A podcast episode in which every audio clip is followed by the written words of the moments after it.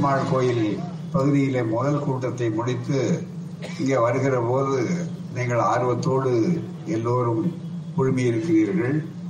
காலத்தை பொருட்படுத்தாமல் காத்திருக்கிறீர்கள். அதற்காக என்னுடைய மனமோந்த நன்றியை தெரிவித்துக் கொள்கிறேன். அருமை நண்பர்களே அதிகம் பேசினால் பல்வேறு பொருள்கள் ஏராளமாக இருக்கிறது. பேச வேண்டியவைகள் எடுத்து விளக்க வேண்டிய செய்திகள் நிறைய இருக்கிற காரணத்தினாலே தான் ஒரு குறிப்பிட்ட நேரத்தில் தான் உங்களுடைய பேச்சு ஒரு முப்பது நிமிடம் அல்லது நாற்பது நிமிடம் அதிகமாக பேசினால் அதற்கு வாய்ப்பு ஏற்படும். அப்படிப்பட்ட ஒரு அருமையான இந்த வாய்ப்பை பயன்படுத்த வேண்டும் என்றால் முழு நேரம் முழு முழு நேர பொதுக்கூட்டமாக பேச இயலாது.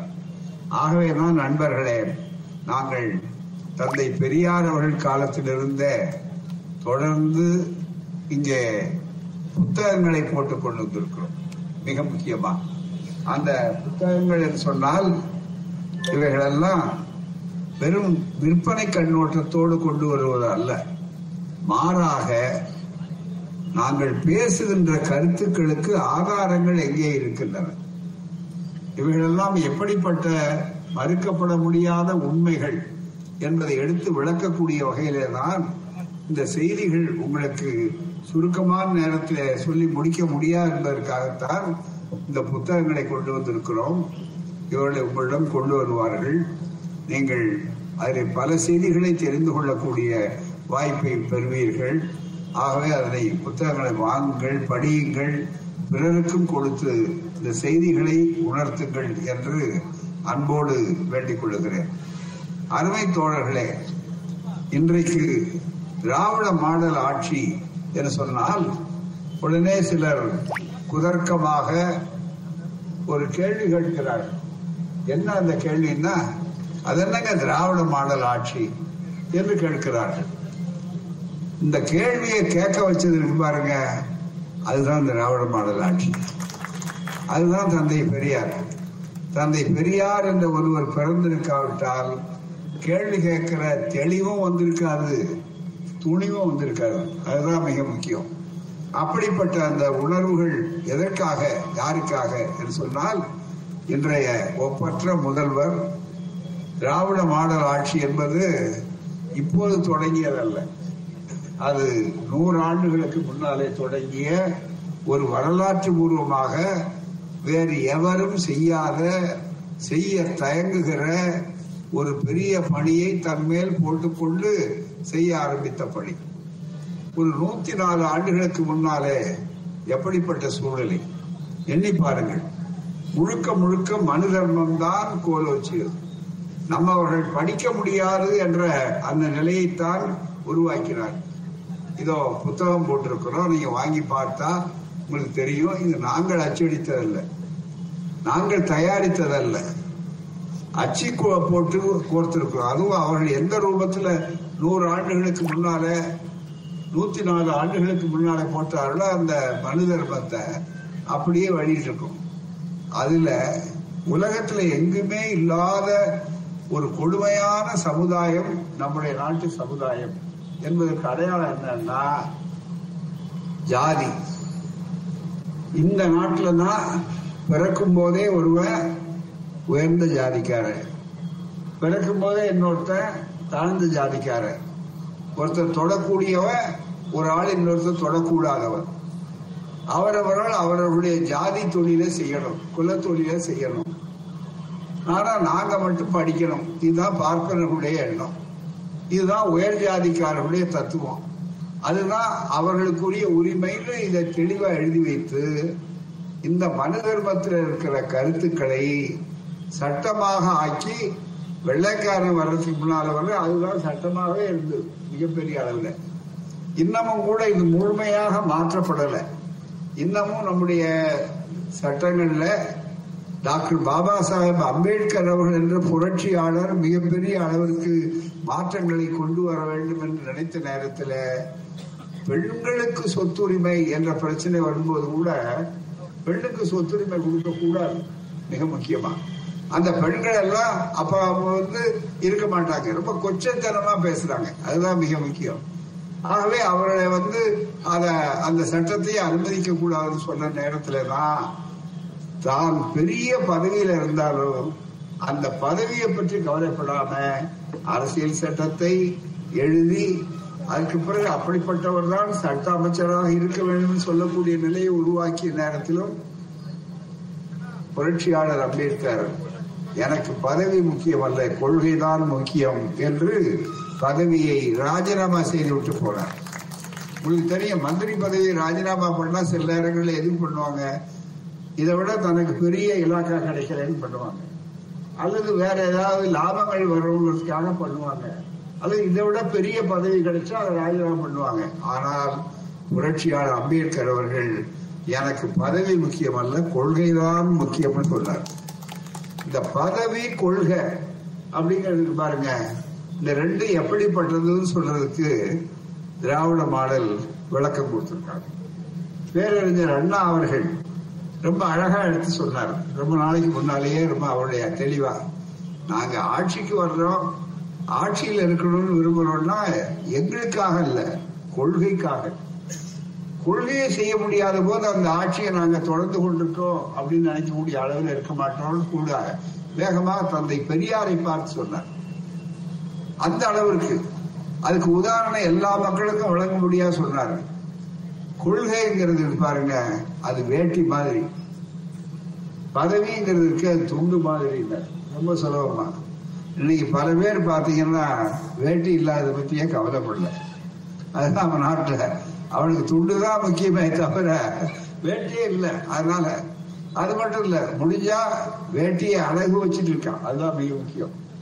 அதை அழகு வைக்கிறதுக்கே மிகப்பெரிய அளவில் இருக்காங்க அந்த துண்டுக்காகவே மிகப்பெரிய அளவுக்கு தங்களுக்கு துண்டுக்காக அவர்கள் துண்டு பதவி என்று சொல்லக்கூடிய அளவிற்கு நினைக்கிறார்கள்.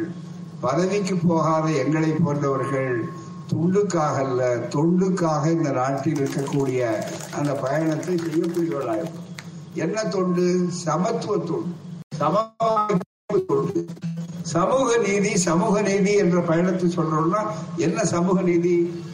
அது என்ன திராவிட மாடல் வழக்கிலையான்னு கேட்டா ஒரே வார்த்தையில தந்தை பெரியார் ஆயிரத்தி தொள்ளாயிரத்தி முப்பத்தி எட்டுல சுயமரியாதை இயக்கத்துக்கு மாநாடுகள்ல விளக்கிய சொன்ன வார்த்தையை எடுத்துதான் நம்முடைய முதல்வர் ஒப்பற்ற முதல்வர் இந்தியாவுடைய முதல்வர்களில் முதல்வர் என்று பெருமைப்படுத்த முத்துவேல் ஸ்டாலின் கருணாநிதி அவர்கள் கருணாநிதி ஸ்டாலின் அவர்கள் மிகப்பெரிய அளவிற்கு விளக்கம் சொன்னார். அந்த தந்தை பெரியாருடைய பிறந்த நாளை நீதி நாள் என்று அறிவித்தார். புரட்சியாளர் மிக தெளிவாக அவர் அறிவித்தது சமத்துவ நாள் என்று சொன்னார். இந்த ரெண்டையும் இதுக்கு முன்னால் இருந்த ஆட்சியாளர்களுக்கு அப்படி சொல்லக்கூடிய அந்த பெரிய வாய்ப்புகள் இல்லை. சமத்துவ நாள் சமூக நீதி நாள். அப்ப அதுல விளக்கம் சொல்லும் போது சொன்னார் சமூக நீதினா என்ன? அப்படின்னா திராவிட இயக்கம் திராவிடர் மாடல் ஆட்சியினுடைய தத்துவம் கொள்கை கோட்பாடு சமூக நீதி. அந்த சமூக நீதினா என்ன? என்று கேட்கும்போது எளியவர்களுக்கு விளக்கும்படியாக அழகா சொன்னார். அனைவருக்கும் அனைத்தும். அவ்வளவுதான். அனைவருக்கும் அனைத்தும். எல்லாருக்கும் எல்லாம். இருக்கிற அத்தனை பேருக்கும் வாய்ப்பை கொடுக்கணுங்கிறது தான் முக்கியம். ஆனா மனிதர்ம என்ன சொல்லுது? இல்ல எல்லாருக்கும் கொடுக்காது முகத்துல பிறந்த ஜாதிக்கு மட்டும் கொடு. நீங்க எல்லாம் காலில் பிறந்தவங்க. அதுக்கு கீழே இன்னொரு ஜாதி இருக்கு. அதுக்கு கீழே எல்லா ஜாதியை சார்ந்த மேல் ஜாதி சார்ந்த பெண்கள் அத்தனை பேரும் யாரா இருந்தாலும் அவர்கள் கீழ் ஜாதிக்காரர்கள் தான். படிக்க கூடாது பதவிக்கு போகக்கூடாது அவர்கள் எந்த சொத்துரிமை கிடையாது படிப்புரிமை கிடையாது திருமண உரிமையும் அவர்களுக்கு கிடையாது. அதுதான் வேடிக்கை. அவர்கள் உயர் ஜாதிக்காரர்களாக மாற்றித்தான் திருமணம் செய்து கொடுக்கிறான். இந்த தத்துவப்படி பார்த்தீங்கன்னா அப்படிப்பட்ட ஒரு சூழ்நிலையை மாற்றி சமுதாயத்துல எல்லா மக்களும் சமம் என்று சொல்வதுதான் இந்த இயக்கம். அந்த பிரச்சாரத்தை சமூக நீதி. மிகப்பெரிய அளவு எண்ணி பாருங்க. நூறு வருடத்துக்கு முன்னால இந்த இயக்கம் வர்றதுக்கு முன்னால எப்படி இருந்திருக்கு? இப்ப நீட் தேர்வுக்காக மிகப்பெரிய பிரச்சாரம் எடுத்து செய்து அதுக்காக மக்கள் நீங்கள் இந்த ஆட்சியை தேர்ந்தெடுத்த உடனே அவர்கள் சட்டமன்றத்தில் எவ்வளவு விரைவில் சட்டத்தை கொண்டு வர முடியுமோ அந்த சட்டத்தை செஞ்சிருக்கிறாரு.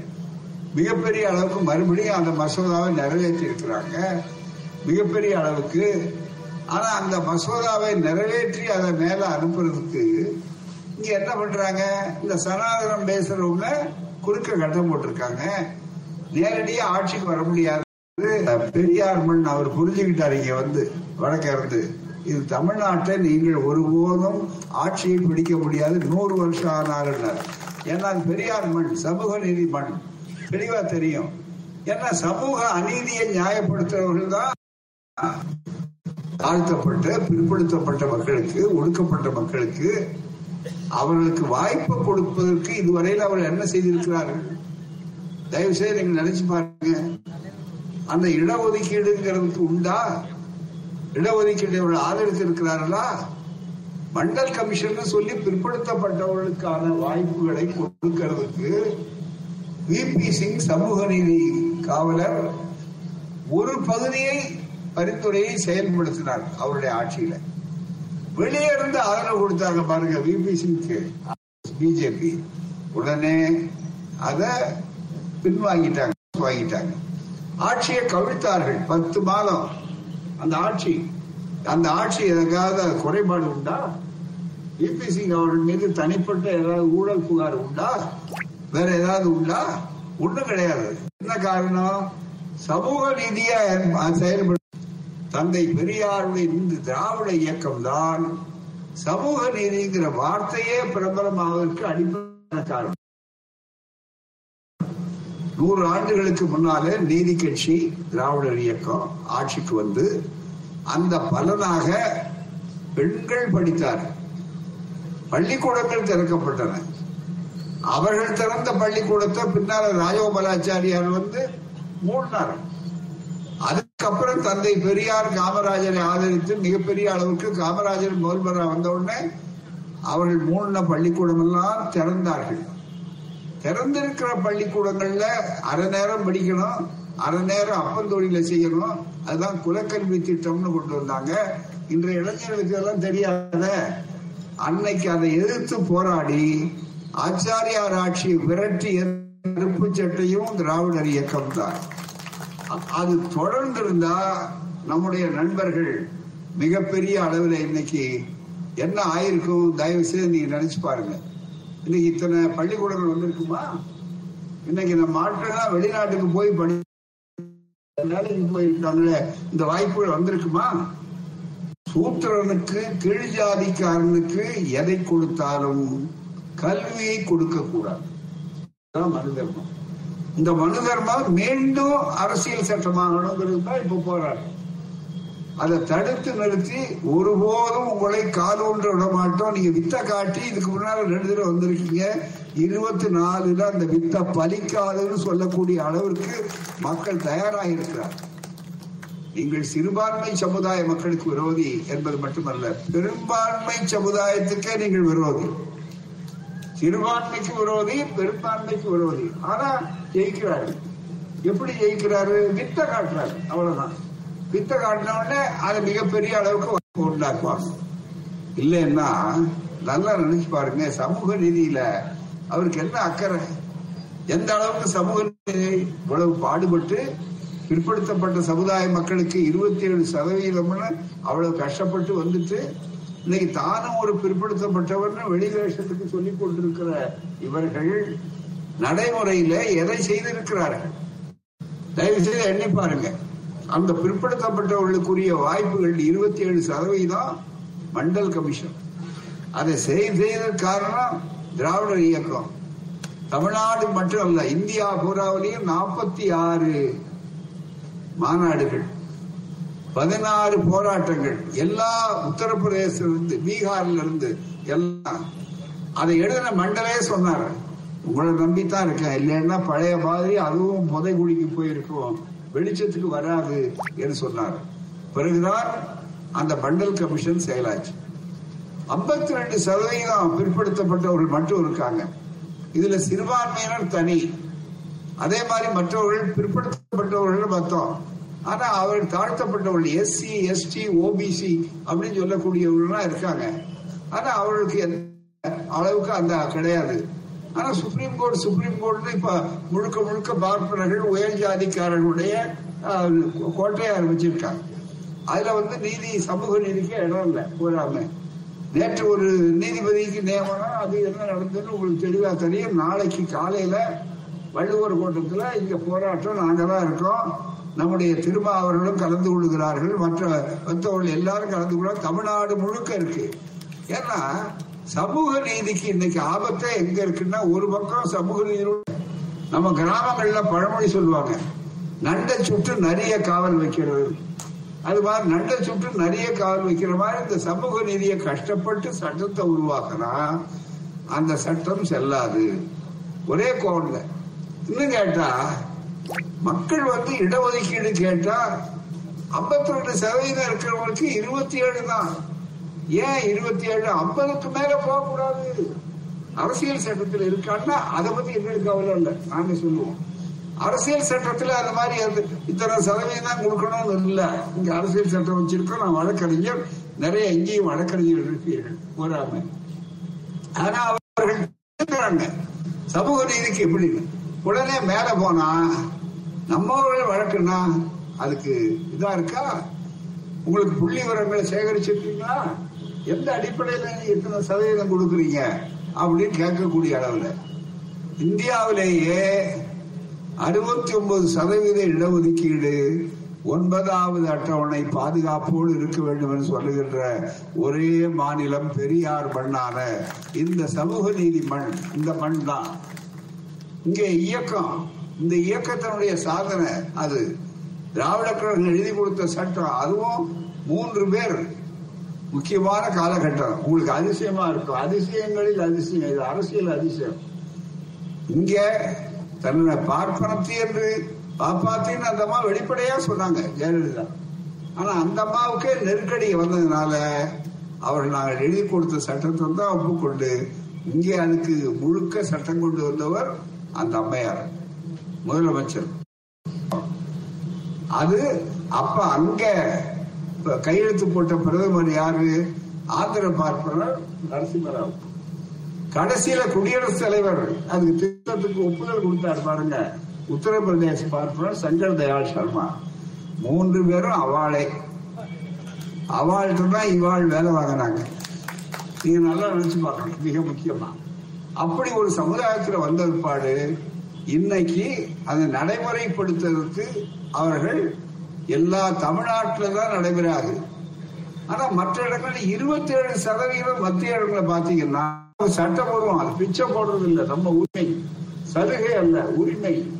அந்த உரிமையை மறுத்துட்டு என்ன செய்திருக்கிறார்கள்? அதே வந்து இருபத்தி ஏழு கொடுக்க கூடாது. ஏன்னா இருபத்தி மூணு எஸ்சி எஸ்சிக்கு ஐம்பதுக்கு மேல போக கூடாது ஐம்பதுக்கு மேல. ஆனா உயர் ஜாதி ஏழைகளுக்கு பத்து சதவீதம் அப்படின்னு சொல்லி நீங்க ஏற்கனவே படிச்சிருக்கா பாருங்க. சிறுபான்மையினருக்கு கிடையாது மற்றவங்களும் கிடையாது. ஆனா உயர் ஜாதி ஏழைகள் அது ஏழைகளுக்கு கொடுப்பீங்க ரைட்டு அதுல இருந்து உயர் ஜாதி ஏழைகள். சமூக அநீதிக்கு இதை விட உதாரணம் தர வேண்டுமா? இது செல்லும்னு உயர் நீதிமன்றத்துல மூணு நீதிபதிகள் செல்லாததுக்கு வேற ஒரு முறையில ரெண்டு பேர் போறாங்க. ஒரே ஒருவர் கூட ஓட்டு சொன்னார் உடனே அது நிறைவேறி போச்சு. என்னங்க அர்த்தம்? நீங்க நல்லா சிந்திச்சு பாருங்க. நம்முடைய பிள்ளைகள் ஏற்கனவே நல்ல அளவுக்கு சாப்பிட்டு மூக்கு பிடிக்க சாப்பிட்டு அஜீரணத்தில் இருக்கா? புளியப்பக்காரன் இருக்கிறது கொஞ்சம் பரிமாறணும். பரிமாறும் போது பசியப்பக்காரனை உள்ள பந்தியில உட்கார வைக்கிறது முன்னுரிமையா? அல்லது குடியேற்றக்காரனை கொண்டு வந்து உட்கார வைக்கிறது நியாயமா? இதுதான சமூக நீதி. இந்த சமூக நீதிக்கு அந்த இருபத்தி ஏழு சதவீதத்தை கூட ஒழுங்கா கொடுக்கல. வெறும் பதினாலு சதவீதம் பதிமூணு சதவீதம் தான் இதுவரையில கொடுத்திருக்காங்கன்னு தகவல் வெளியாகுது. அப்ப மீதி இருக்கு பாருங்க பதிமூணு சதவீதம் மொத்தம் இருபத்தி ஏழு அதுல பதிமூணு பதினாலு வந்ததுன்னா பதிமூணு பதினாலு. அது மிகப்பெரிய அளவுக்கு. அது அதிகமான அளவுக்கு சாப்பிட்டவங்க யாரு? அதுதான் நினைச்சுக்கோங்க உயர் ஜாதிக்காரர்கள் அங்கேயும் அதை எடுத்துக்கிட்டாங்க. அதுக்கு மேலேயும் பாத்தீங்கன்னாக்கா ஐம்பது சதவீதத்துக்கு மேல போ எங்களுக்கு உபதேசம் பண்ணிட்டு இப்ப நீங்க கொடுக்குறீங்களே இந்த பத்து சதவீதம் ஐம்பது சதவீதத்துக்கு மேல போகுதே இது எப்படி நியாயம்னு வக்கீல்கள் கேட்கிறாங்க நீதிபதி மன்றத்தை கேட்கிறாங்க அதெல்லாம் இப்ப பொருட்படுத்த வேண்டாங்கிறாங்க இவர்களுக்கு வசதின்னா சட்டம் வளையும். நம்ம ஒடுக்க அந்த பா- அழுத்தி வைக்கப்பட்ட மக்கள் குரலற்ற மக்கள்னு கேட்டா அவங்களுக்கு இருக்காது. இந்த நியாயங்களை எடுத்து சொல்வதற்கு தான் நண்பர்களே இந்த சுற்றுப்பயணம் நினைத்து பார்க்க வேண்டும். எங்கெங்கெல்லாம் எங்களுக்கு அதை பத்தி கவலை இல்லை. நாங்க எந்த பதவிக்கு போக போறோம்? உங்களுக்கு தெரியும் திராவிட கழகத்துக்காரங்க ஒரு பஞ்சாயத்து உறுப்பினராக கூட நிக்கிறதுக்கு நாங்க அனுமதிப்போமா கிடையாது? மிக முக்கியமா? அப்படிப்பட்ட அளவுக்கு எங்களுக்கு என்ன? எங்க பிள்ளைகளுக்காகவா வாதாடுறோம்? உங்கள் பிள்ளைகளுக்காக உங்களுடைய எதிர்காலத்துக்காக உங்களுடைய சந்ததியினுடைய நல்வாழ்வுக்காக அனைவருக்கும் அனைத்தும் என்பதற்காக அதுதான் என்னுடைய பயணத்தினுடைய நோக்கம். வேற ஒண்ணுமே இல்லை. அதோட நண்பர்களே திராவிட மாடல் ஆட்சியை அது செய்து சமூக நீதி. அதனால அந்த ஆட்சியை எப்படி தொல்லை கொடுக்கலாம்? ஏன்னா இந்த ஆட்சியை மாற்றுறது உங்க கையில் அவ்வளவு சுலபம் இல்லை. மிக முக்கியமா. அதுக்கு குறுக்க ஒரு ஆளை கொண்டு வந்து உட்கார வச்சுக்கிட்டு ஒரு ஆளுநரை உட்கார வச்சுக்கிட்டு அவர் என்ன பண்றாரு? பூராவே மசோதாக்கள் இங்கிருந்து நம்முடைய உறுப்பினர்கள்லாம் நம்முடைய முதல்வர் சட்டமன்றத்தில் எல்லாரும் விவாதம் பண்ணி சட்டங்களை உருவாக்கணும் இல்லை அதுக்காக சட்டங்களை நிறைவேற்றுறாங்க. அவர்கிட்ட போய் கடைசியில கையெழுத்து போடணும் அப்படின்னு வந்தா அரசியல் சட்டத்துல தெளிவா ஒண்ணு அவர் கையெழுத்து போடணும். அவருக்கு சந்தேகம்னா திருப்பி அனுப்பலாம். திருப்பி அனுப்புனா விளக்கம் சொல்லுவாங்க. மறுபடியும் நிறைவேற்றுவாங்க. இதெல்லாம் அரசியல் சட்டத்துல பிரமாணத்துல முறையா இருக்கு. ஆனா எதையும் செய்யாம அப்படியே வச்சுக்கிட்டா என்ன அர்த்தம்? மக்கள் அதை பற்றி கவலைப்படலையே. செய் மேல அவ்வளவுதான். ஒரு போட்டி அரசாங்கம். தமிழ்நாட்டில் இப்படி இருக்க என்ன நியாயம்? அப்புறம் ஒன்றும் செய்யல செய்யலே அர்த்தம்? நேற்று பாஜகவுடைய தலைவர் ஒருத்தர் அண்ணாமலைன்னு ஒருத்தர் இருக்காரு. அவர் வந்து சொல்றாரு நேற்று பேட்டி கொடுக்கிறார். கனிமொழி அம்மா வந்து எம்பி மேல பேசுறாங்க. முந்தா நாள் நாடாளுமன்றத்துல ரெண்டு நாளைக்கு முன்னாடி கேட்டாங்க. இருபது மசோதாவை கொண்டு வந்து ஊற வச்சிருக்கீங்களே? ராஜ்பவன் நிறுத்தியிருக்காரு. இது நியாயமா? இதுக்கு நீங்க சொல்ல வேண்டாமான்னு பாராளுமன்றத்துல கேட்கிறாங்க அது அவருடைய உரிமை. மிக முக்கியமா. கேட்ட உடனே அதுக்கு விளக்கம் யார் சொல்லணும்? ஆளுநர் தரப்புல சொல்லணும். மறுப்பு இருந்ததுன்னா அல்லது ஆளுநர் நேரடியா சொல்லலைன்னா மற்றதுக்கெல்லாம் விளக்கம் சொல்றாங்கல்ல. சட்டசபையில் அவர் ஏன் வெளியே போனாரு உள்ள வந்தாரு என்னங்கிறதுக்கெல்லாம் அவர் விளக்கம் சொன்னார்ல அதே மாதிரி அவர் சொல்லணும். அதை விட்டுட்டு அண்ணாமலை விளக்கம் சொல்றாரு. அது இருபது மசோதா இல்ல பதினஞ்சு தான் இருக்கு. என்ன இது பு- பதிலா இது? இதுலயே நீங்க ஒப்பு கொண்டுட்டீங்களே நாங்க சொல்றது உண்மைதான். அது இருபதா பதினஞ்சாங்கிறது அப்புறம் இருக்கட்டும். இந்த பதினஞ்சுன்னா அது சாதாரணமா? மக்களுடைய நல்வாழ்வை பொறுத்தது அல்லவா? அதை விட இது காரணம் அப்படின்னு சொல்லி இவர் விளக்கம் சொல்றதுக்கு இவர் என்ன ராஜ்பவனுடைய செய்தி தொடர்பாளரா? இல்ல அவருடைய சம்பளக்காரரா? அபிஷியல் ஸ்போக்ஸ் பர்சனா இவரு? என்ன அர்த்தம்? இன்னும் கேட்டா அதுக்கு விளக்கங்கள் இந்த சட்டம். எவ்வளவு கொடுமை நண்பர்களே உங்களுக்கு தெரியும்? இருக்கிறதுலயே தன் தமிழ்நாட்டில் தற்கொலைகள் எதனால் நிகழ்ந்து அப்படின்னா இந்த ஆன்லைன் சூதாட்டம். இந்த ஆன்லைன் சூதாட்டத்துல மிக முக்கியமான அளவுக்கு சூதாடுறோம் இது கொடுமை. இதெல்லாம் எங்களை மாதிரி சமூக உணர்வாளர்கள் அத்தனை பேரும் பல பேரும் நீங்க எப்படியாவது ஆன்லைன் ச- அதை தடுத்து சட்டம் கொண்டு வாங்கணும். பழைய அரசாங்கத்துக்கு இருக்கும் போதே அதிமுக அரசாங்கம் இருக்கும் போதே பழனிசாமி அரசாங்கம் இருக்கும் போதே இது சொன்னோம். அவங்க அவசரமா ஒரு சட்டத்தை செய்யறோம்னு எலெக்ஷனுக்காக சொன்னாரு. ஆனா அந்த சட்டம் சரியானபடி செய்யப்படலைன்னு உச்ச நீதிமன்றம் சொல்லி அதுல என்னென்ன ஓட்டம் இருக்கு தவறு இருக்குன்னு செல்லாதுன்னு சொல்லிட்டாங்க. உடனே இந்த ஆட்சி வந்தது. வந்த உடனே இவர் அதுல அதே மாதிரி மறுபடியும் அந்த சட்டத்தை மாற்றி அமைச்சு செய்யணும் அப்படின்னு சொன்ன உடனே நீதிபதி சந்திரன் ஒருத்தர் மேல அந்த ஓய்வு பெற்ற நீதிபதி அவருக்கு உறுப்பினர்கள். இது அத்தனையும் போட்டு மக்கள் கருத்து கேட்பு. இவ்வளவும் செய்து முறையா சட்டத்தை நிறைவேற்றி சட்டமன்றத்தில் நிறைவேற்றி மசோதாவாக சட்ட முன் வரைவாக ஒப்புதலுக்கு ஆளுநருக்கு அனுப்பி எத்தனை மாதங்கள் ஆகுன? ஒவ்வொரு நாளும் உங்களுக்கு செய்தி பார்த்திருப்பீங்க. தற்கொலைகள் நடந்துகிட்டே இருக்கு. மிகப்பெரிய எத்தனை உயிர் போகுது? எவ்வளவு பலிவாகப்படுகிறார்கள் ஏன்னா மனிதர்களுக்கு சூதாட்டத்துல அவ்வளவு ஆசை? இந்த நாட்டினுடைய ஆரிய கலாச்சாரம் சூதாட்டம் வந்ததே ஆரிய கலாச்சாரம் தான். அதுதான் மகாபாரதம். மகாபாரத கதையே சூதாட்டம் தான் கூறாம. மிகப்பெரிய அளவுக்கு. இன்னும் கேட்டா சூதாடினது சாதாரணமா சூதாடல. இருக்கிறதுலயே பஞ்ச நடந்ததா இல்லையாங்கிறது அப்புறம் இருக்கட்டும். முதல்ல சொல்லும் போது பஞ்ச பாண்டவர்லயே தர்மம் தான் சூதாடுறான் எல்லாத்தையும் இருக்கிறதுல நம்ம நாமங்கள்ல சொல்லுவாங்க. அவருக்கு என்னங்க தர்மராஜா தர்மராஜானா அஞ்சு பேர்ல ரொம்ப முக்கியமானவன் கொஞ்சம் சரியான பெரிய ஆளு. அத உதாரணம்னா தர்மராஜா தாங்க சூதாடினார். சரி சூதாடிட்டு இருக்காரு. வீடு போச்சு நாடு போச்சு வீடு போச்சு நாடு போச்சு எல்லாத்தையும் சூதாட்டார் எந்திரிச்சு வர வேண்டியதானே? கடைசி சுத்து முத்து பாக்குற துரோபதம் தான் மிஞ்சம் மிச்சம். துரோபதியும் வச்சு சூதாடுறதுனால தான் துரோபதி அந்த கதையே வருது. அவங்க எழுதின கதைப்படியே போறான் இன்னும் கேட்டா திரௌபதியை வச்சு சூதாடுறதுக்கு சட்டப்படி ஒரு உரிமை உண்டா அஞ்சுல ஒரு பாகம் தான் அதுதான் ரொம்ப மிக முக்கியம். அப்படி இருந்து நாலு பாகத்தை ஆக்கிரமிச்சிருக்காரு. அதுதான் மிக முக்கியம். மிகப்பெரிய அளவு அது கதை. அவளை எப்படி இருந்தாலும். அந்த சூதாட்டம் அதுக்கப்புறம் இப்ப நாடு ஆன்லைன் சூதாட்டம் வரையில வளர்ந்தாச்சு. கம்ப்யூட்டர்ல அறிவியல்ல சூதாடுறான். ஏன்னா கம்ப்யூட்டர் ஜோதகம் ஜாதகங்கிறான் பாருங்க. ஜாதகத்தை மூட நம்பிக்கை அதை போய் கம்ப்யூட்டர் ஜாதகம் இவங்கிட்ட விஞ்ஞானத்தை கொடுத்தா நம்மளால தான் பண்ணுவான். இப்ப ஒலிபெருக்கியே கண்டுபிடிச்சது யாரு? முப்பத்தி கோடில ஒருத்தரா? இல்ல நாற்பத்தி ரெண்டாயிரம் ரிஷிகள்ல கண்டுபிடிச்சவரா வீடியோவை? ஆனா வீடியோ வாங்கின என்ன பண்ணுவா நம்ம ஊர்ல கொடுத்தா இதெல்லாம் காட்சி இருக்குது. ஆயுத பூஜை அன்னைக்கு அதுக்கு ஒரு அப்படி பட்டை போட்டு அதுக்கு ஒரு புள்ளி வச்சு ஏதோ நம்மால் ரிஷிகள் கண்டுபிடிச்ச மாதிரி இதை செய்வாங்க அது இருக்கட்டும் அந்த அதனால எவ்வளவு பெரிய அளவுக்கு உயிர் இழப்பு அந்த மசோதாக்கள் ஏன் இருக்கணும். ஏன் அந்த என்ன காரணம்? திருப்பி அனுப்பணும்? அல்லது அதுக்கு விளக்கம் கேட்கணும்? விளக்கம் சட்ட அமைச்சர் போய் சொன்னாரு. மக்களுடைய உயிரை பத்தி கவலைப்படலையே. அரசாங்கத்தினுடைய எல்லை இந்த அளவு இருக்கு.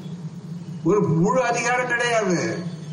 ஆட்சிக்கு வரும்போதே கஜானா காலி. மிகப்பெரிய அளவுக்கு ஆகவே நண்பர்களே இந்த திராவிட மாடல் அப்படி இருந்தும் அவர்கள் பெண்கள் படிக்கணும். அதே மாதிரி எங்க பார்த்தாலும் சலுகைகள் வரணும். ஆண்களே படிக்க கூடாது இந்த நேரத்துல பெண்கள் படிக்கணும். திராவிட மாடல் ஆட்சியில நீதி கட்சி காலத்துல பெண்களுக்கு தான் முன்னுரிமை அப்படின்னு பெண் பள்ளிக்கூடமே ஆரம்பிச்சதுதான். இன்னைக்கு பாருங்க மிகப்பெரிய அளவுக்கு நீர் வரும்போது கஜானா காலி கருவா இல்ல. கடன் வேற. கடனுக்கு வட்டி கட்ட வேண்டிய நிலை. மிகப்பெரிய ஒரு ஆபத்தான சூழ்நிலை. அதையெல்லாம் எடுத்து திராவிட மாடல் முதலமைச்சர் சரிப்படுத்திக்கிட்டு கடனுக்கும் வட்டி கட்டிக்கிட்டு மக்களுக்கும் நல வாழ்வு திட்டங்களை செய்யும் போது முன்னுரிமை என்ன? தொலை தூரத்துல வேலை செய்யறாங்க அவங்க பஸ்ல ஏறி போறாங்க. யாரு வேலை செய்யற பெண்கள்? வாங்குற சம்பளம் தினக்கூலி. அதுல ஒரு பகுதிய பஸ் கட்டணமா கொடுத்துட்டா அவங்களுக்கு அப்புறம் மிஞ்சிருந்து என்ன? கவலையோட தான் வேற வழி இல்லாத நடந்து போக முடியாது. அவங்க வேலை செஞ்சுட்டு களைப்பா வர்றாங்க. பஸ்ல ஏறி வீட்டுக்கு வந்தாதான் அப்புறம் சமைக்கணும் எல்லாம் பண்ணணும். அப்படி வரும்போது அந்த போறதுக்கும் வர்றதுக்கும் பஸ் கட்டணம் ஒரு பகுதி செலவாகுது. வந்த உடனே முதல்ல கையெழுத்து போட்டப்ப பெண்களுக்கு பேருந்து பயணம் இலவசம் என்று ஆக்கியது இந்தியாவிலேயே இந்த இல்லையா? திராவிட மாடல் இல்லையா? அவங்களுக்கு ரொம்ப மகிழ்ச்சி நிம்மதியா இருக்காங்க. இன்னைக்கு அதே மாதிரி பெண் பிள்ளைகளை எடுத்துக்கிட்டீங்கன்னா முழுமையா பள்ளிக்கூடத்துக்கு தாண்டி அதோட நிறுத்திடக்கூடாது பள்ளி அவங்க.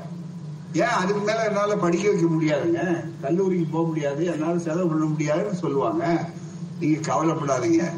உங்களுக்கு ஆயிரம் ரூபாய் தானாகவே மாசம் அந்த பிள்ளைகளுக்கு வரும். ஒரு பெண் பிள்ளை படித்தால் அவளுக்கு ஆயிரம் ரூபாய் மாதம் வரும். என்று சொல்லிக்கூடிய அளவுக்கு வாய்ப்பு.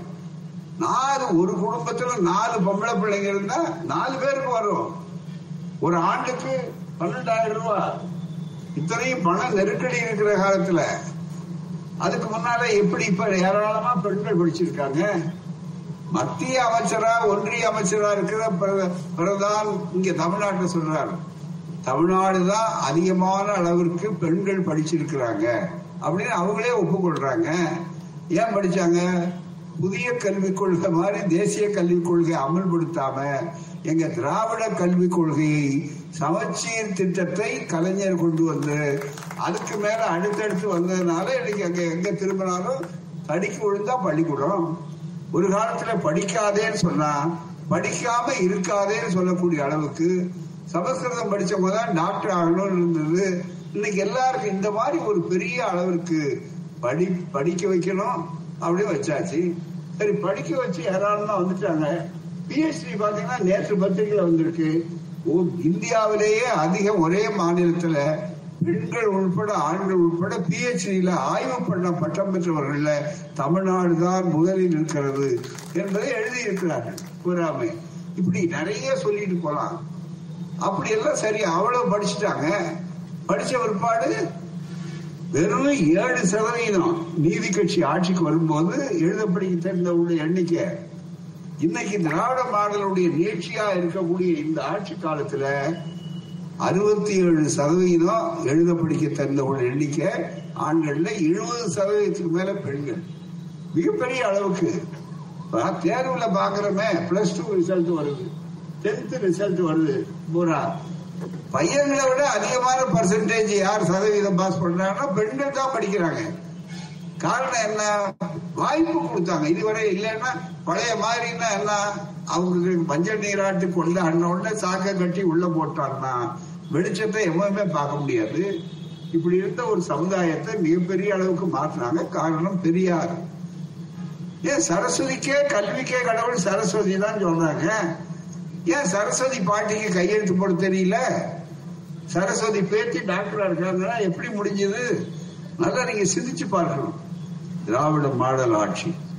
நீதி கட்சி காலத்தில் இருந்து ஒவ்வொருவரையும் அது இடையில காமராஜர் அதுவும் திராவிட மாடலை பின்பற்றின ஒரு தத்துவம் தான் இல்லைன்னு சொல்ல முடியாது.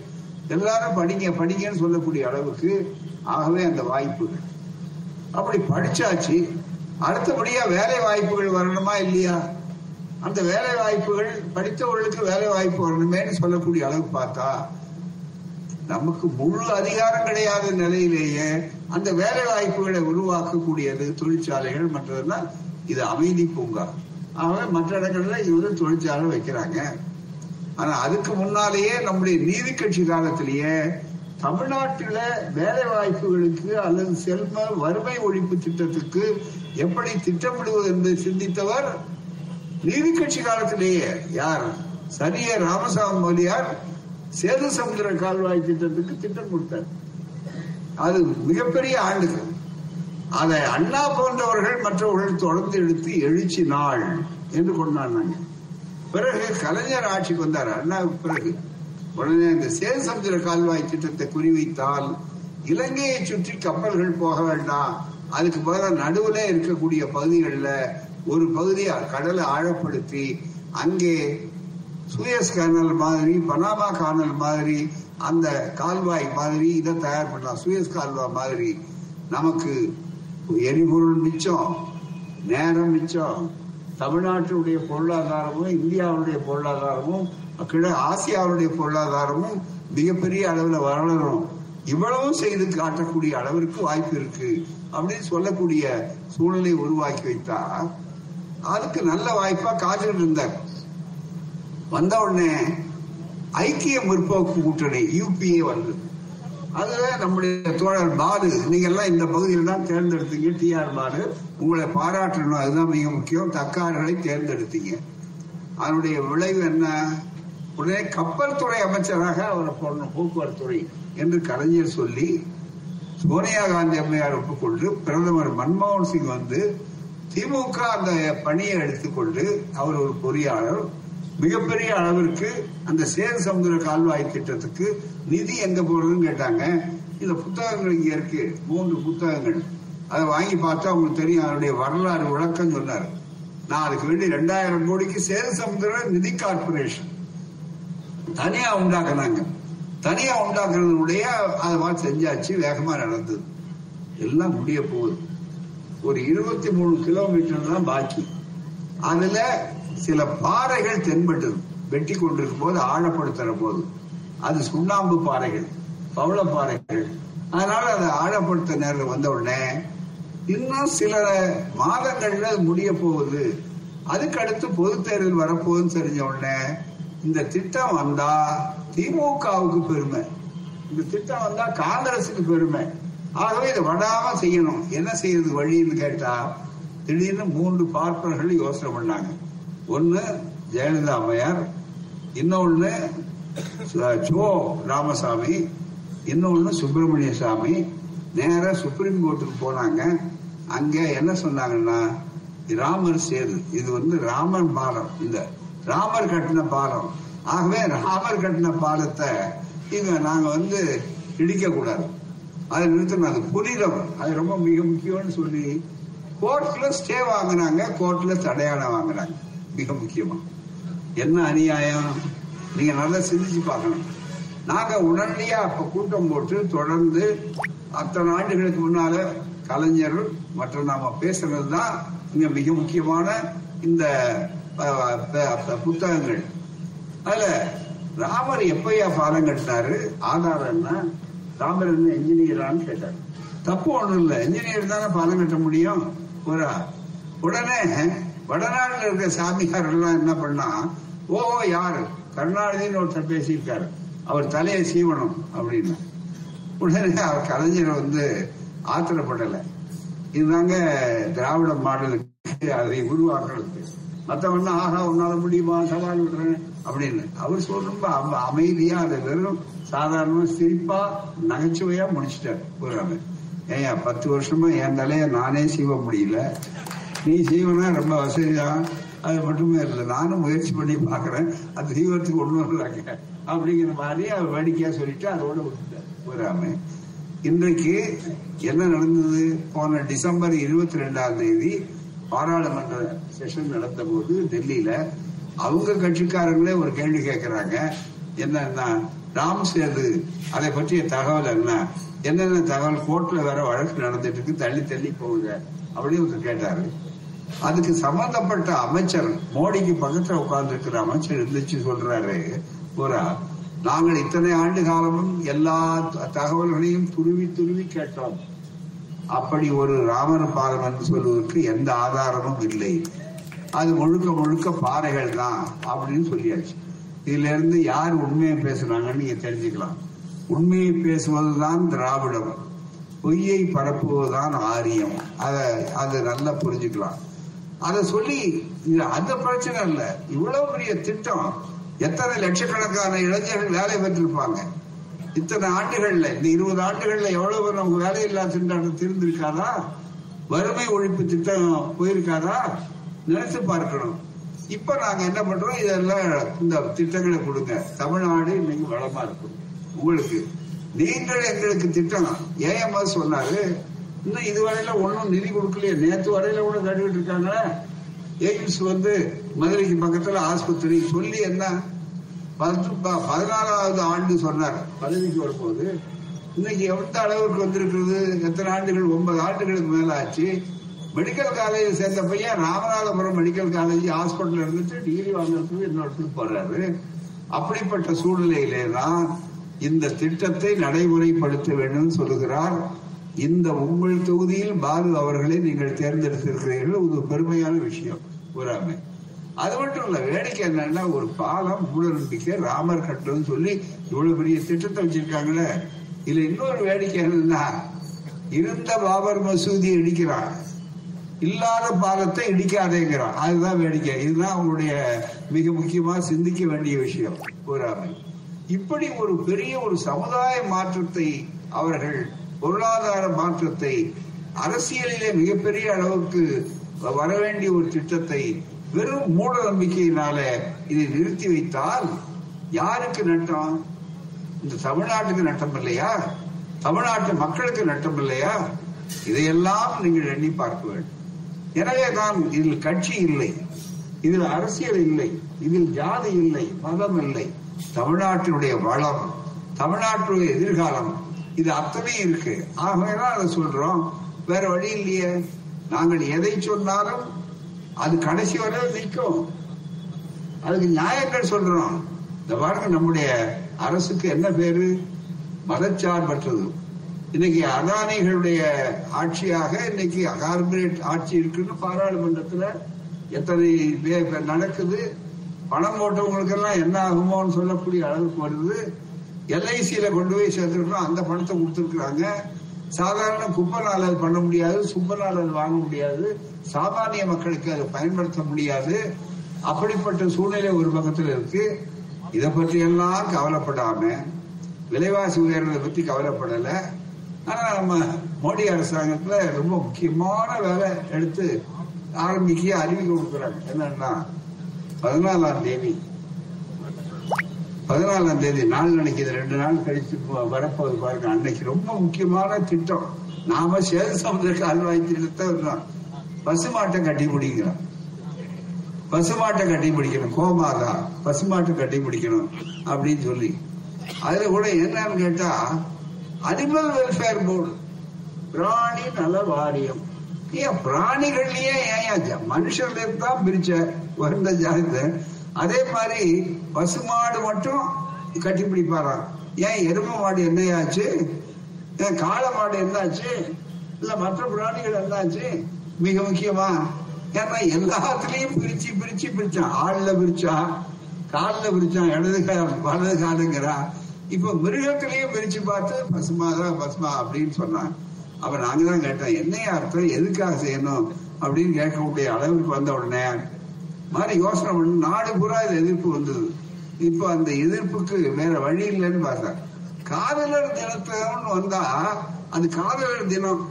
காதல் பண்றவன் அவன் பண்ணிட்டு போறான். உனக்கு என்ன நட்டம் அதுல? மிக முக்கியமா. ஒன்ன நீ என்ன பாதிக்கப்படுற? வேணும்னா அதுக்கு முன்னால என்ன செய்தாருன்னா காவிகள் சேர்ந்து இந்து முன்னணி மற்ற பேர்லன்னு வச்சுக்கிட்டு ரெண்டு கழுதையை முடிச்சுட்டு வர்றது அத சில சில ஆண்டுகளுக்கு முன்னால அந்த தனி கட்சி அது அரசாங்கம் இல்ல பிடிச்சிட்டு அதை உடனே கொண்டு வந்து அவருக்கு முன்னால இதெல்லாம் மஞ்சள்லாம் தடவி மிக முக்கியமா தாலி எடுத்துக்கொண்டு கட்டுற மாதிரி வந்து அதுக்கெல்லாம் புரோகிதரை கூப்பிட்டு அவர் எது கூப்பிட்டாலும் வருவார். அவருக்கு வேண்டியது பணம் தானே அவ்வளவுதான் தவிர. ஆஹ் கழுதை கழுதை கல்யாணம் தான் ஒரு என்கிட்ட வந்து கேட்டாங்க அப்ப ரெண்டு வருஷம் ஒரு வருஷம் ரெண்டு வருஷம் போன வருஷம் நினைக்கிறாங்க முந்தைய வருஷம்.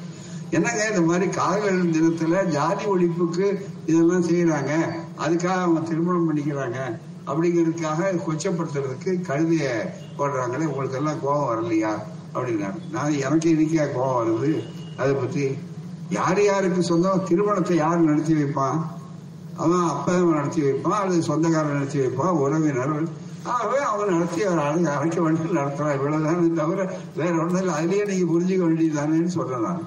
மிகப்பெரிய அளவுக்கு. ஆகவே இன்னைக்கு அதை வந்த உடனே நாங்க கடுமையா அதை எதிர்க்கணும்னு எல்லாரும் எடுத்தோம் உடனே பாருங்க இப்ப சாயந்தரம் இந்த செய்தி வந்திருக்கு. அது திட்டத்தை நாங்க கைவிட்டுட்டோம். ஏன்னா அரசாங்க சார்பா எப்படி பண்றது? செக்குலர் கவர்மெண்ட் ஒரு மதச்சார்பற்ற அரசாங்கம். அது வந்து ஒரு குறிப்பிட்ட மதம். அது வேத கலாச்சாரம். அதுல எழுதுறாரு மந்திரி. வேதத்துக்கு இதுக்கு என்ன சம்பந்தம்? உன்னுடைய வேதத்தை எல்லா மதத்துக்காரனும் ஏற்றுக்கொள்றாங்களா? ஆகவே நண்பர்களே இந்த அரசு என்பது ஒன்றிய அரசு என்பது இருக்கிறது மோடி அரசு என்பது பொருளாதார பிரச்சனையும் தீக்கல ரெண்டு கோடி ரூபாய் அவங்களுக்கு பொத்து ரெண்டு கோடி பேருக்கு வேலை கிடைக்கும்னு சொன்னாங்க அதுவும் வரல. பாஞ்சு லட்சம் ரூபாய் எல்லாருக்கும் வந்து விழும். லட்சுமி வந்து கதவை தட்டுவா அப்படின்னாங்க. லட்சுமி வந்து அங்க கதவு தட்டல. ஸ்டாலின் தான் கதவை தட்டி உங்க வீட்டுல பொம்பளை புள்ள படிச்சிருக்கா என்ன ஆயிரம் ரூபான்னு கொடுத்துட்டு இருக்காரு இவ்வளவு நெருக்கடியில. இதுதான் மிக முக்கியம். லட்சுமிக்கு வேலையா இல்லை. லட்சுமி விலாஸ் பேங்கே காலி ஆயிடுச்சு. அதுதான் மிக முக்கியம். அப்படிப்பட்ட ஒரு சூழ்நிலையில இன்றைக்கு இதையெல்லாம் எடுத்து சொல்லி வேலை வாய்ப்பா? இளைஞர்களுக்கு வறுமை ஒழிப்பு திட்டமா? இவைகளெல்லாம் செய்வதில் கட்சியில் பார்க்காதீர்கள். ஜாதியை பார்க்காதீர்கள் மதத்தை பார்க்காதீர்கள் மனிதத்தை பாருங்கள். அதுதான் மனித நேயத்தை பாருங்கள் என்று சொல்லக்கூடிய வாய்ப்பை பெற்றுத்தான் இந்த பிரச்சாரத்தை நாடு தழுவிய பிரச்சாரமாக செய்கிறோம். அதை சிறப்பாக நடத்திய உங்கள் அனைவருக்கும் நன்றியை தெரிவித்து வாய்ப்பளித்த உங்களுக்கு நன்றி நன்றி என்று கூறி விட முடிக்கிறேன். வணக்கம் நன்றி. வாழ்க பெரியார். வளர்க பகுத்தறிவு நாளை காலையில உயர் நீதிமன்றம் உச்ச நீதிமன்றத்தில் பார்ப்பன நீதிபதிகளையே தொடர்ந்து நடக்கிறார். ஒடுக்கப்பட்ட சமுதாயம் எஸ்சி எஸ்டி ஓபிசி பெண்கள் சிறுபான்மை சமுதாயம் இவர்களை யாருக்கும் போதிய அளவுக்கு அவர்கள் இடம் கொடுப்பதில்லை என்பதை கண்டித்து தமிழ்நாடு முழுக்க ஆர்ப்பாட்டங்கள் கண்டன ஆர்ப்பாட்டங்கள் நடைபெற இருக்கிறது. சென்னையில வள்ளுவர் கோட்டத்தில் என்னுடைய தலைமையில் இருக்கிறது. அதில் விடுதலை சிறுத்தைகள் சார்பாக திரு எழுச்சி தமிழர் போன்றவர்கள் கலந்து கொள்கிறார்கள். மற்ற அனைத்து தோழர்களும் நீங்கள் வந்து கலந்து கொள்ள வேண்டும் என்று அன்போடு கேட்டு நீதி நேர்மை இவைகளெல்லாம் கூட காப்பாற்றப்பட வேண்டும். நீதி என்று சொன்னால் மண்ணினார் என்று சொல்லக்கூடிய நிலை நாட்டிலே வளர விடக் கூடாது என்பதை எடுத்துச் சொல்லி விடைபெறுகிறேன். வணக்கம் நன்றி.